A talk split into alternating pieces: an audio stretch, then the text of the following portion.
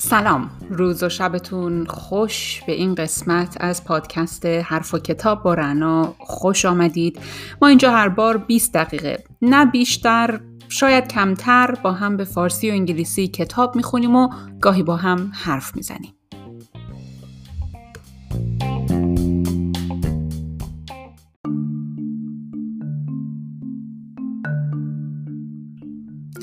دوستان سلام چطورین؟ به قسمت پنجم خوش اومدید اگه خاطرتون باشه در قسمت قبل راجع به اینکه چطور شنیدن یاد بگیریم و چطور شنونده های فعالی باشیم صحبت کردیم و یه یادآوری کوچیک اگه بخوام بکنم به این نتیجه رسیدیم که برای اینکه شنونده های خوبی باشیم باید تلاش بکنیم که تکرار بکنیم خلاصه بکنیم و تفسیر بکنیم حرف طرف مقابلمون رو. repeating, summarizing and paraphrasing. در ادامه همین فصل و اینکه چطور شنونده خوبی باشیم می‌رسیم به بخش ask questions. سوال بپرسیم. Another advantage of reflective listening is that you are more likely to be aware of gaps in your understanding. So you're more likely to ask appropriate questions to help clarify your understanding. یک حسن دیگه شنیدن انعکاسی اینه که باعث میشه شما نسبت به خلعهای دانشتون آگاه بشید در نتیجه منجر به این میشه که شما بتونید پاسخهای مناسبی بدید و شفافتر پاسخ بدید به سوالی که ازتون میپرسه In any situation where you need clarification or information, there are two types of questions open questions and closed questions. Open questions usually begin with the words what, why, how, tell me, explain, and describe. When you ask open questions, you encourage the other person to explain more. On the other hand, closed questions such as, Are you upset? and Don't you want to do it? usually get a short response. خب میگه که دو نوع سوال میتونیم بپرسیم وقتی که با یه کسی داریم بحث میکنیم و اون داره راجع به یه مسئله به ما توضیح میده دو مدل میتونیم سوال ازش بپرسیم سوال های باز و سوال های بسته. سوال باز چیه؟ سوال باز وقتیه که شما سوالتون رو با این لغت ها فرزن شروع می‌کنید. چطور؟ چرا؟ چگونه؟ به من بگو یه ذره بیشتر توضیح بده وصف کن. این مدل سوال کردن وقتی مثلا یه سعی آدمی میاد ازتون سوال می‌پرسه وقتی که ازش می‌پرسین خب چی شد که اینطوری شد؟ یا چرا اینطوری شد؟ اون آدم فرصت داره که بهتون توضیح بده. اما وقتی که های بسته می‌پرسین این اتفاق نمیافته. مثل اینکه وقتی از طرف می‌پرسین که چرا ناراحتی؟ آیا ناراحتی؟ یا نمی‌خوای این کارو بکنی؟ سوال هایی که تو انگلیسی بهش میگن سوال های yes no. پاسخاش بله و خیره. وقتی شما سوالی می‌پرسین که پاسخش بله و خیره طرف مقابل فرصت این رو پیدا نمی‌کنه که خودش و احساساتش و مشکلی رو که داره درست بیان بکنه در نتیجه بهتره که توی بحث وقتی از کسی سوال می‌پرسین جوری بپرسین که اون فرصت داشته باشه بیشتر توضیح بده اما be sure that your questions do not come across as interrogative, attacking, defensive or rude. Try to pose them in a calm, neutral manner. Let the other person finish each point before you ask a new question. Interrupting is a waste of time. It can distract and frustrate him or her. But once they have replied, you may need to summarize or paraphrase their answer before you continue with your response. منتها وقتی که دارین از طرف سوال می‌پرسین مهمه که حواستون باشه که به انگار بازجو نیستین. بازجویی نمی کنین حمله نمی کنین تو حالت دفاع نیستین بی ادبی نمی کنین سعی کنین سوال پرسیدنتون. اینطوری نباشه بگین مثلا چرا؟ یعنی پرسین چرا؟ خب؟ میگه این این مدل سوال کردن آرام و بیطرفانه سوال کردنه. بعد میگه وقتی این سوال پرسیدین let the other person finish each point before you ask a new question. اجازه بدید که طرف مقابل نکته که می‌خواد بگه مسئله که داره رو کامل جواب بده و شما نپرین وسط حرفش سوال بعدی رو نپرسین. Interrupting is a waste of time. پریدن وسط حرف مقابل، طرف مقابل وقت, وقت هدر کردنه. It can distract and frustrate him or her. ممکنه باعث حواس پرتی یا کلافگی طرف مقابلتون بشه. اما زمانی که جواب داد اون موقع زمانیه که شما خلاصه ممکنه بکنین حرفاش رو یا به نوعی تفسیرش بکنین و بعد فرصت دارین که جوابتون رو بدین. Active listening, reflecting, confirming, and clarifying, clarifying what the other person has said not only helps you to see where they're coming from, but also shows that you're making an effort to understand things from their perspective. شنونده فعال بودن یعنی انعکاس دادن حرفای طرف تاییدش شفاف کردنش نه تنها به شما کمک می‌کنه که بفهمید موضع طرف مقابل چیه؟ بلکه نشون میده که شما دارین تلاش می‌کنین که طرف مقابل رو درک بکنین و تلاش می‌کنین که زاویه دید اون رو موضوع رو متوجه بشین. خب این یک بخش این فصله حالا وارد بخش ارتباط غیر کلامی میشیم. Non-verbal communication. But it's not just what a person says Their verbal communication that tells you what they're saying and where they're coming from. What a person doesn't say, their nonverbal communication, can give you a real insight into what's going on.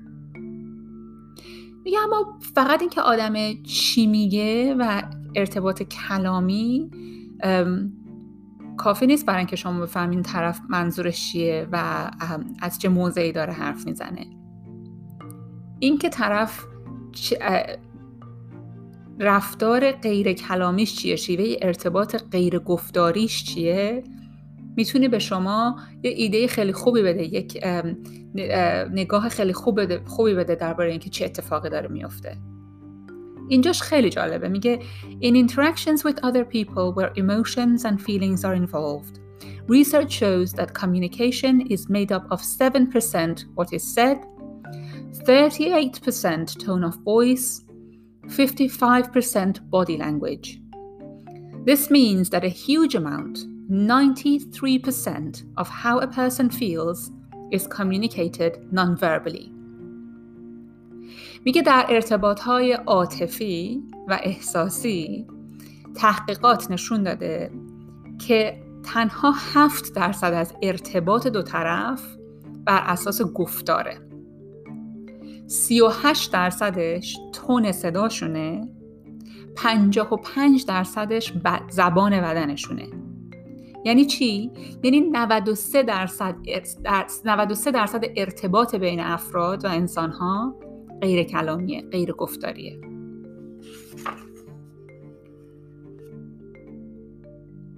Interestingly, when communication is difficult, our body language becomes more pronounced.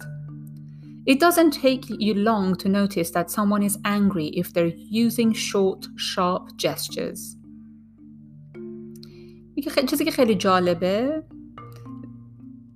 زمانی که ارتباط مشکل میشه. رفتار فیزیکی ما هم خیلی اقراق شده میشه. وقتی که یه آدمی حرکتاش تنده خیلی سریعه واضحه که آدم عصبانیه تا اون لحظه. Certainly someone crossing their arms could be feeling defensive or they could just as easily be feeling cold. You can't rely on a single gesture, facial expression, and so on to tell to tell you how they are feeling. You need to take into consideration a combination or cluster of nonverbal signals. اما چیزی که مهمه و میگه که تنها یک شیوه ارتباطی غیر گفتاری کافی نیست برای اینکه با اطمینان بتونیم بگیم که طرف چه احساسی داره مثلا یه آدمی که اینطوری نشسته ممکنه آدم عصبانی باشه یا در حالت دفاعی باشه تو بحث ممکنه اون آدم سردش باشه داره خودشو گرم می‌کنه و مدلی نشسته. خب در نتیجه یک رفتار فیزیکی کافی نیست برای اینکه ما به این نشه برسیم که طرف منظورش چیه و چی داره میگه. یک مجموعه ای از رفتارها هست. a combination or cluster of non-verbal signals یک نشانه های غیر گفتاری مجموعه نشانه های غیر گفتاریه که به ما میگه که طرف چه احساسی داره اینجا داره یه مثال میزنه For example, imagine you ask a friend whether they would come with you to collect some furniture you'd recently bought. They reply, yeah, okay. But you're not convinced that they really do want to help, so you ask, Are you sure? Your friend replies, I said sure, didn't I? میگه که مثلا فکر کنین که اسباب کشی دارین و ازتون یکی از دوستاتون, دوستاتون می‌پرسین که می‌تونی بیای کمکم کنیم اون میگه آره باشه. اما شما قانع نشدین که آیا واقعا حاضر دلش می‌خواد بیاد کمک بکنه یا نه. واسه همین دوباره ازش می‌پرسین که مطمئنی؟ اون میگه آره دیگه مگه نگفتم مطمئنم. اما the fact that they mumble the reply and don't make eye contact leaves you unsure. You may not know exactly what that is, but you've picked up the mismatch between verbal and non-verbal messages.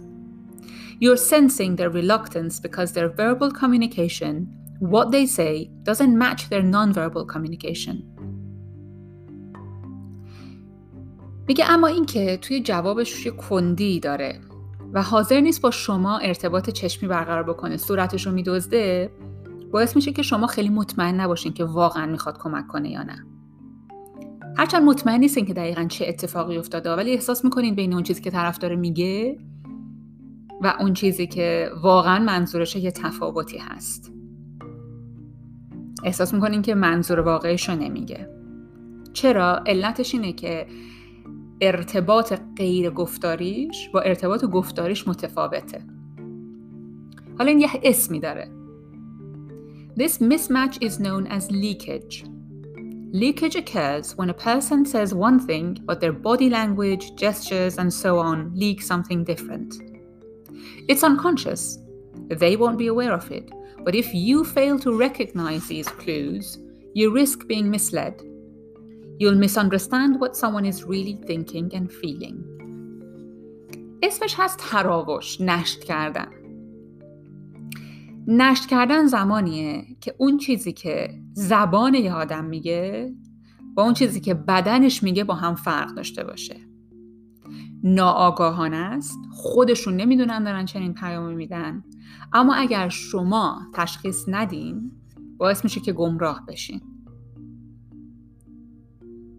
و دقیق نمی‌فهمین که اون آدم آدم مقابلتون چیزی که داره میگه آیا با احساسی که داره یکی هست یا نه.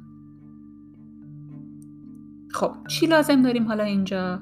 Intuition شهود یا بصیرت. هر دوش ترجمه شده. Picking on a combination of nonverbal signals in a particular situation can also be seen as your intuition. Intuition is an unconscious process of tuning into and responding to a combination of nonverbal information in a specific context. For example, imagine a parent نه قبلش رو ترجمه کنم بعد بریم تو مثالش میگه اینکه شما بتونید نشانه های غیر گفتاری غیر کلامی آدم ها رو توی یک موقعیتی بسنجید نشون میده که شهود دارید بصیرت دارید بصیرت یک روند ناآگاهانه است که به شما این امکان رو میده که بتونید تشخیص بدید سیگنال ها و نشانه های غیر گفتاری غیر کلامی آدم ها رو حالا مثال داره می‌زنه میگه که Imagine a parent is lecturing her teenage son about not having a party when she's away at the weekend. The parent finish- finishes with, Did you hear what I just said? If her son vehemently replies, Of course I did. I told you already. I'm going to Luke's house for the night. It could put the parent on her guard. Why? Because when someone is being dishonest, they may overcompensate and the pitch and volume of their voice will rise. Combined with the lack of eye contact and crossed arms as he replies, the parent intuitively doesn't trust her son. حالا میگه که تصور کنید یک مادری داره به پسر نوجوانش میگه که ما وقتی این آخر هفته نیستیم اجازه نداری تو خونه مهمونی بدی یا فهمیدی چی میگم؟ پسر میگه بله دیگه فهمیدم مگه نگفتم من این آخر هفته دارم میرم خونه دوستم لوک؟ اما مادره مطمئن نیست. خب چرا مطمئن نیست؟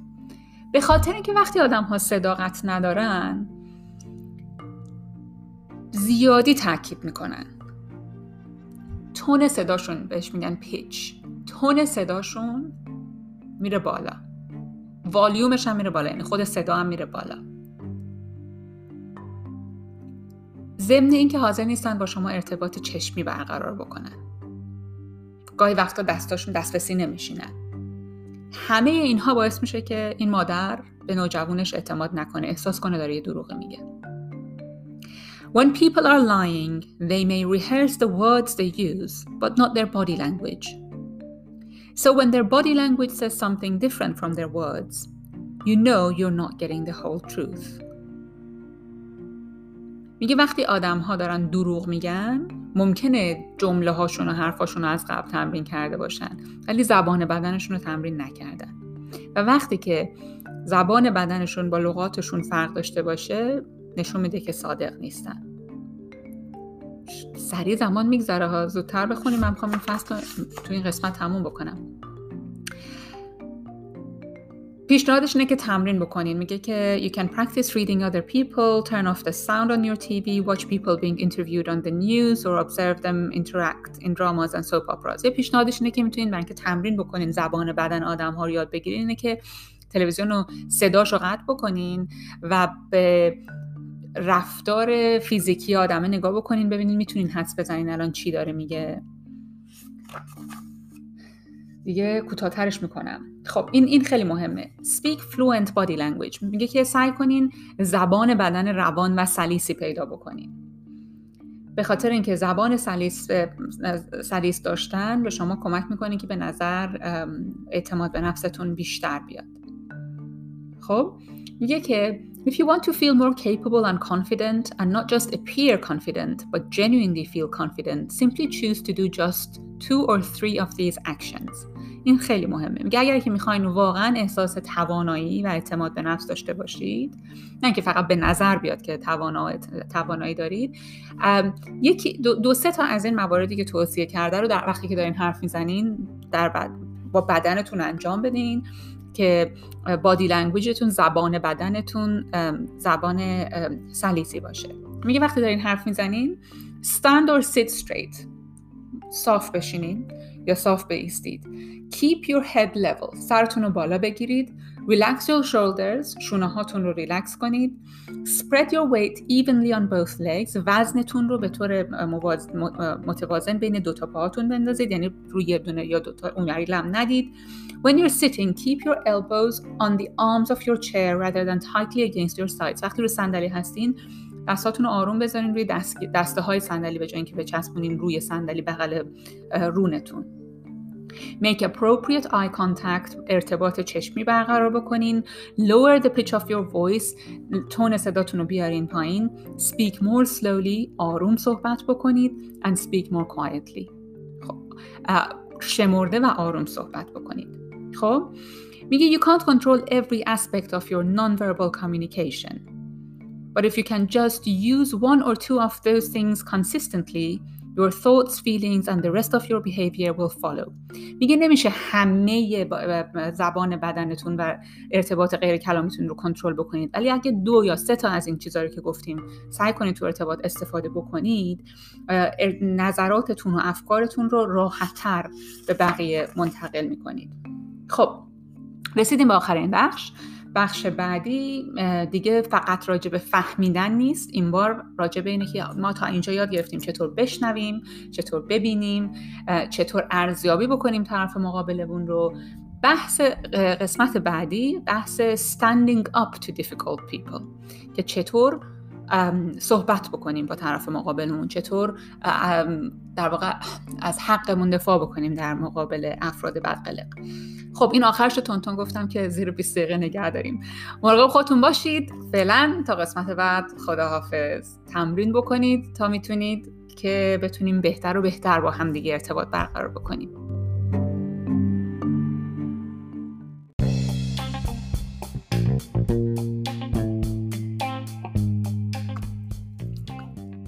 ممنونم که با این قسمت پادکست حرف و کتاب با رنا همراه بودید. اگر نظر یا پیشنهادی دارید حتما با من در میون بذارید. اگر خوندن این کتاب به شما کمک کرده تجربه دارید که دوست دارید با ما در میون بذارید حتما این کار رو بکنید. دوست دارم نظراتتون رو بدونم. فعلا مراقب خودتون باشید.